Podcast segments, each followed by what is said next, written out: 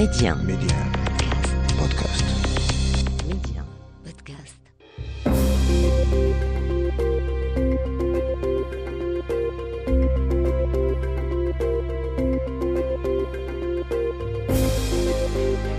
L'Afrique doit faire confiance à l'Afrique et le développement du continent passe par les Africains eux-mêmes avant tout.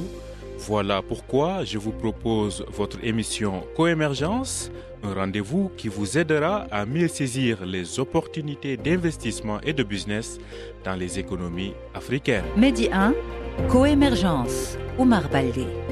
Bienvenue dans ce dixième numéro de Coémergence au menu de votre émission, la contribution de la communauté subsaharienne dans le renforcement des liens économiques entre le Maroc et ses voisins du continent.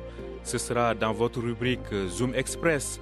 Nous parlerons également des types de formations qui attirent les étudiants subsahariens au Maroc et comment arrivent-ils à s'en sortir une fois de retour chez eux. Mansour Diop, expert dans le transport aérien, est notre invité. Avec lui, nous verrons si le secteur du transport aérien africain a réellement réussi son décollage après la terrible zone de turbulence du Covid-19. Il nous parlera depuis New York. Enfin, dans Destination Éco, nous nous rendons cette fois au Tchad. Le Tchad, une économie riche en ressources mais dont la valorisation est rendue quasi impossible par l'insécurité et l'instabilité politique. Quels sont les grands titres de votre émission? Tout de suite, le développement. Les échos de la semaine. Mais avant de développer ces titres, parlons d'abord des faits marquants de la semaine. En Côte d'Ivoire, le Premier ministre Patrick Archie présentait le premier bilan de son action gouvernementale quelques huit mois après son entrée en fonction. Sur le plan économique, la première puissance de l'UMOA met en avant sa relative résilience face au choc du Covid. Pour les prochaines années, il est question de renforcer le partenariat avec le secteur privé. Objectif, créer 8 millions d'emplois d'ici 2030. Les entreprises privées devraient ainsi contribuer à l'investissement à hauteur de 25% du PIB et créer plus de 90% de ces emplois projetés durant les neuf prochaines années. Le gouvernement ivoirien prévoit ainsi de mettre en place un programme d'accompagnement et de financement des PME et de favoriser l'émergence de champions nationaux. La communauté des États sahélo-sahariens, SENSAD, a conclu avec l'Union africaine un protocole révisé sur les relations entre l'instance continentale et les communautés économiques régionales, en ligne de mire la concrétisation de l'agenda panafricain 2063. La révision de ce protocole était nécessaire en raison de l'évolution institutionnelle intervenue au niveau de l'Union africaine qui accorde plus de champs d'action aux organisations sous-régionales. Enfin, Ouagadougou, la capitale du Burkina Faso, s'apprête à accueillir un important événement du 29 novembre au 1er décembre prochain. Il s'agit de la première édition de la conférence internationale Nexus Sciences et Diplomatie. L'accent y sera mis sur l'accélération de la transformation de l'Afrique par l'innovation technologique de nombreux chefs d'État du continent ainsi que des scientifiques de renom y sont attendus. Zoom Express. Quel rôle la communauté subsaharienne établie au Maroc peut-elle jouer dans le renforcement des liens économiques entre le royaume et ses voisins du continent? C'est le sujet de notre Zoom Express des étudiants qui plébiscitent désormais le Maroc avant tout comme une destination privilégiée pour leurs études supérieures, aussi bien dans le public que le privé. Écoutons à ce propos les précisions de Dr Ibtihal Abiyaba. Elle est la directrice de l'incubateur Subinnov Africa. Le Maroc aujourd'hui est une réelle destination pour la communauté des étudiants subsahariens et ce, en raison de la multitude des choix et des options au niveau des filières, donc tout type de filières confondues, que ce soit dans la formation initiale académique ou la formation certifiante au continu, dans les universités, c'est-à-dire dans le secteur de l'enseignement public ou le secteur de l'enseignement privé à travers des formations professionnelles et des formations certifiantes. On estime à plus de 40 000 le nombre d'étudiants subsahariens formés au Maroc durant ces dernières décennies, des étudiants intéressés par des filières en vogue dans le marché de l'emploi de leurs pays respectifs. Justement, quelles formations font l'attractivité du Maroc sur le continent? Écoutons à nouveau Dr Ibtihal Abiyaba, qui est directrice de l'incubateur Subunov Africa. Éventuellement, les types de formations aujourd'hui qui intéressent la communauté des étudiants subsahariens, ce sont généralement euh, toutes les filières aujourd'hui disponibles dans le secteur privé qui sont aujourd'hui l'objet des dernières tendances au niveau du job market, donc au niveau du marché de l'emploi, spécifiquement en post-Covid actuellement. Et donc aujourd'hui, tous les secteurs comme le IT solution, euh, tout ce qui est green tech, développement durable, sustainable development, etc., mais également des formations basiques euh, comme euh, euh, les sciences sociales, euh, les sciences économiques et les sciences de l'ingénieur.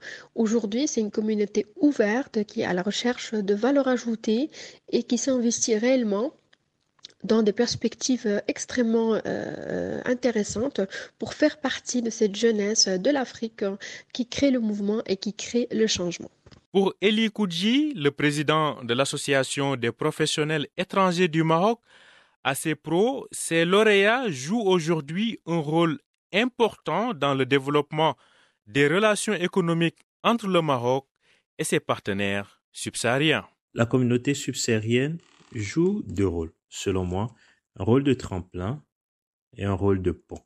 Le rôle de tremplin dans le sens où ils aident à promouvoir l'expertise acquise au Maroc donc du savoir-faire euh, marocain, notamment tous ceux qui euh, opèrent dans le domaine de l'export de prestations intellectuelles, mais aussi jouent le rôle de pont euh, dans le sens où par leur connaissance du Maroc et de l'environnement subsaharien, ils facilitent les, les relations économiques entre le Maroc et l'Afrique subsaharienne. Mais aussi, euh, ce qui opèrent dans le domaine de l'import permettent d'accroître la découverte des produits subsahariens par le marché marocain. Donc, dans ce sens, je crois que les entrepreneurs subsahariens ici au Maroc jouent de plus en plus un rôle euh, grandissant dans euh, les échanges économiques entre le Maroc et l'Afrique subsaharienne. À ce propos, je tiens à rappeler que l'Association des lauréats étrangers du Maroc, l'ASLEM, vient de boucler une caravane économique et humanitaire dans les provinces du sud marocain. L'objectif était justement d'encourager l'entrepreneuriat, l'entrepreneuriat, une des nouvelles orientations privilégiées par la jeunesse africaine formée au Maroc, nous dit Dr Ibtihal Abiyaba. Il y a euh, évidemment plusieurs cas de figure. Nous avons des profils de, confrères subsahariens qui, après avoir acquis cette valeur ajoutée au niveau de la formation en dehors du pays d'origine, rejoignent le pays pour justement pouvoir réussir leur stratégie d'insertion professionnelle. Généralement, euh, ils sont plus informés et formés en même temps pour réussir leur passage, être insérés directement dans les entreprises de leur choix. Euh, et nous avons un deuxième cas de figure euh, où les profils euh, et les confrères subsahariens restent au Maroc et décident de prolonger l'expérience et de rentrer directement sur le marché francophone marocain pour faire un premier essai. Nous avons également peut-être un troisième cas de figure et encore là, cela va vous impressionner. Nous avons carrément une virée et une orientation particulière à l'entrepreneuriat, à la création d'entreprises et donc à la création de valeur ajoutée sur le marché. Nous avons ici une belle communauté qui euh, engendre plus que euh, les objectifs professionnels, mais euh, qui participe justement à cette économie et cette croissance économique plurielle en Afrique. Donc nous avons plusieurs cas de figure qui s'intéressent à des marchés différents en post-Covid, encore une fois, qui cherchent justement à multiplier multiplier leur expérience et faire un retour et un partage important pour cette communauté et pour l'Afrique de façon générale.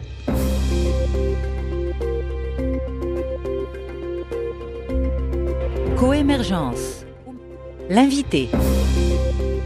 Mansour Diop, expert du transport aérien en Afrique, est notre invité. Avec lui, nous faisons une sorte de météo aérienne afin de voir si le secteur de l'aviation et du transport aérien est sorti de l'œil du cyclone du Covid-19. Bienvenue à vous, euh, Mansour Diop. Alors, euh, dites-nous comment se porte le transport aérien en Afrique dans ce contexte de sortie progressive euh, du Covid-19? Oui, bonjour Omar. On va parler un peu de la santé du transport aérien en Afrique, mais je ne saurais en parler sans rappeler qu'au niveau mondial, euh, c'est un secteur qui a été très très affecté par la pandémie du Covid-19 depuis euh, le premier trimestre de l'année 2020. Alors, en ce qui concerne euh, l'Afrique, il faut dire qu'en 2019, donc l'année d'avant, il y avait quand même une belle amorce notée au niveau du transport aérien avec l'arrivée de nouveaux opérateurs comme Air Sénégal, qui a bien démarré, qui avait bien démarré. Et nous avons également Air Côte d'Ivoire qui euh, confirmait chaque jour sa position davantage. Et sans compter, bien entendu, Askai, euh, Ethiopian Airlines. Disons que, pour ne citer que ces compagnies-là, on avait de bonnes raisons d'espérer. Et euh, on peut dire que l'envol a été touché par l'arrivée de cette pandémie.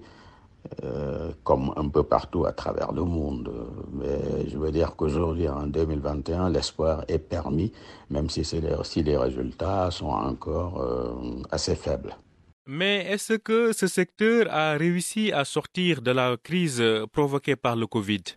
Il est difficile de dire que, que l'on est sorti de la crise, mais disons qu'il y a une progression qui est tout à fait remarquable, mais qui s'accorde un peu euh, à, ce plan qui, a été euh, concocté par euh, l'IATA, par l'AFRA, donc l'African Airlines Association, l'OSCI, etc., qui ont donné des indications aux compagnies aériennes qui ont été très disciplinaires en matière de respect des, normes sanitaires, voilà, pour une reprise progressive. Et on peut dire que les compagnies africaines euh, se sont bien inscrites dans ce mouvement.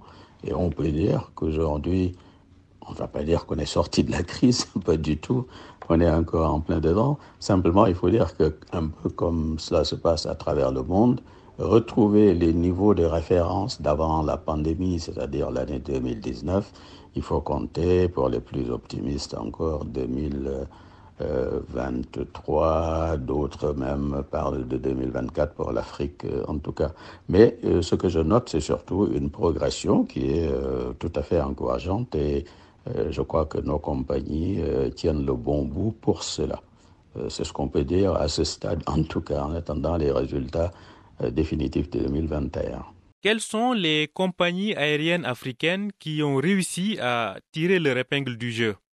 Oui, alors pour citer quelques champions africains qui sortent du lot, mais euh, qui évidemment ne sont pas, comme je l'ai dit un peu plus tôt, euh, qui ne sont pas encore sortis de la crise, mais en tout cas qui sont sur une belle tangente, c'est notre éthiopienne euh, internationale africaine bien connue, euh, qui est quand même au plan mondial euh, occupe la 37e place des compagnies aériennes, mais qui est première en Afrique. Euh, c'est une belle référence et qui maintient ses, progrès. Nous pouvons citer la RAM aussi, qui a fait de, des efforts remarquables. et plus proche de nous en Afrique de l'Ouest, Air Côte d'Ivoire, et également Air Sénégal, euh, qui, comme euh, tu le sais, vient de lancer euh, ses deux vols quotidiens, ses deux vols hebdomadaires sur New York, ce qui est un signe très fort pour une compagnie qui montre une belle résilience et qui poursuit sa, sa progression. Et Air Côte d'Ivoire également, qui a bien renforcé ses vols intra-africains notamment. Voilà, donc euh, ces, compagnies, donner un exemple, n'excluent pas les autres, mais je pense que c'est déjà très bien avec Askai. Mansour Diop, je rappelle que vous êtes expert aérien. Alors parlons du MUTA. Où en est-on dans l'application du MUTA? Je rappelle que le MUTA, c'est le marché unique du transport aérien en Afrique que certains appellent communément l'Open Sky africain.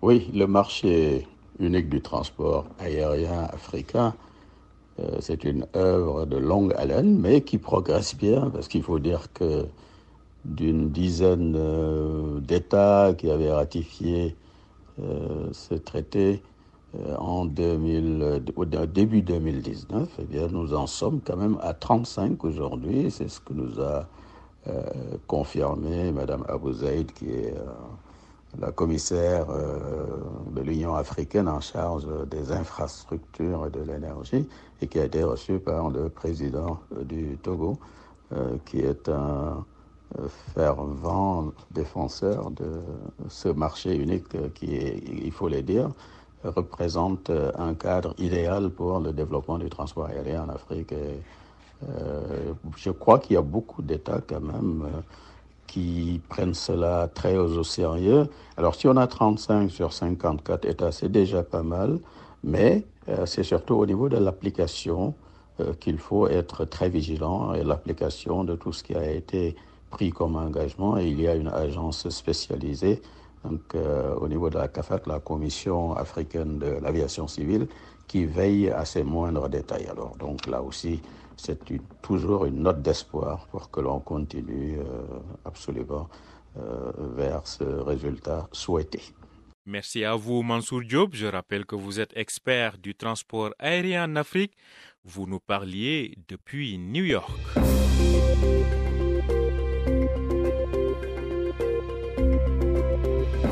Destination Éco. Nous mettons le cap sur le Tchad, en Afrique centrale.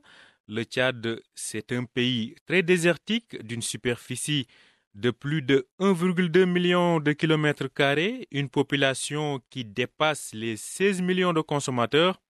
Mais le Tchad, c'est également un pays à l'économie sinistrée par l'instabilité politique et surtout l'insécurité, nous dit le journaliste Mahamat Ramadan qui s'exprime depuis N'Djamena, la capitale du Tchad. L'économie tchadienne se porte très mal en ce moment. Euh, elle est impactée négativement par plusieurs facteurs, notamment le, facteur sécuritaire d'abord. Euh, le pays partage des frontières avec les voisins comme le Niger, le Nigeria, la RCA, le Cameroun et la Libye, qui font face en ce moment aux défis sécuritaires, notamment la lutte contre le terrorisme et la contrebande organisée, ainsi que des incursions rebelles. Donc il est très difficile pour les opérateurs économiques tchadiens en ce moment euh, d'importer ou d'exporter des marchandises à partir de ces pays-là. Et d'autant plus que le pays n'a pas accès à la mer, ça complique davantage les choses pour l'économie nationale. Le deuxième facteur, c'est le facteur euh, politique.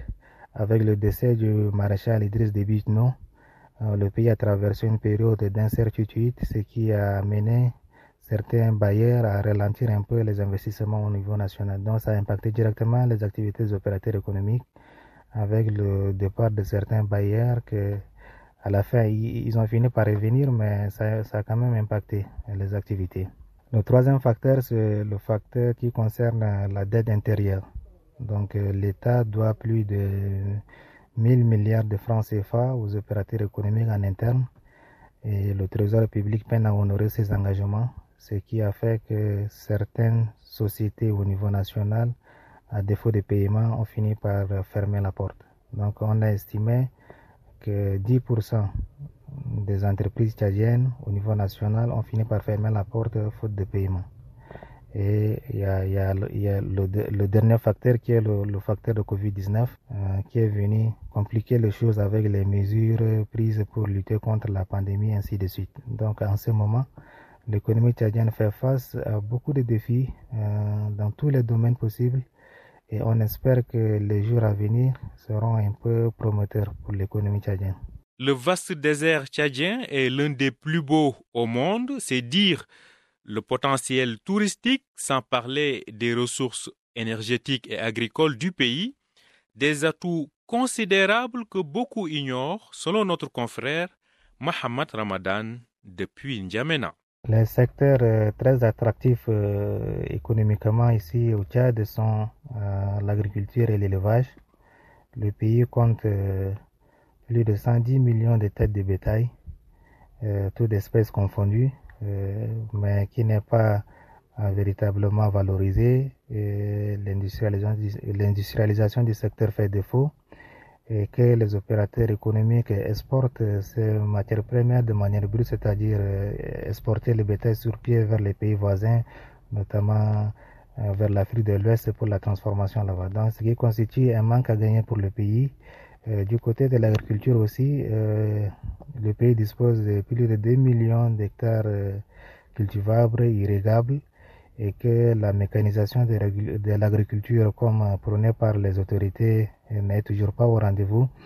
L'exploitation agricole demeure toujours familiale. Donc euh, il y a des opportunités dans ce côté-là aussi. Donc les, investisseurs, euh, il y a des potentiels qui existent, il y a des opportunités d'investissement qui existent, mais ce qui n'est pas au rendez-vous, c'est les investissements. Et aussi de l'autre côté, c'est le manque de valorisation de ces deux secteurs-là au, profit des, investisseurs potentiels. Donc, euh, l'État a fait des efforts, notamment en construisant des usines de transformation de la viande et du lait, ainsi de suite, mais ces usines ne sont pas pleinement opérationnelles. Merci à vous, Mohamed Ramadan. Je rappelle que vous êtes journaliste et correspondant de médias internationaux. Vous êtes basé à N'Djamena, la capitale du Tchad. Je rappelle que vous pouvez écouter, réécouter cette émission et la télécharger et la partager sur Medium Podcast ou sur vos plateformes de podcast habituelles.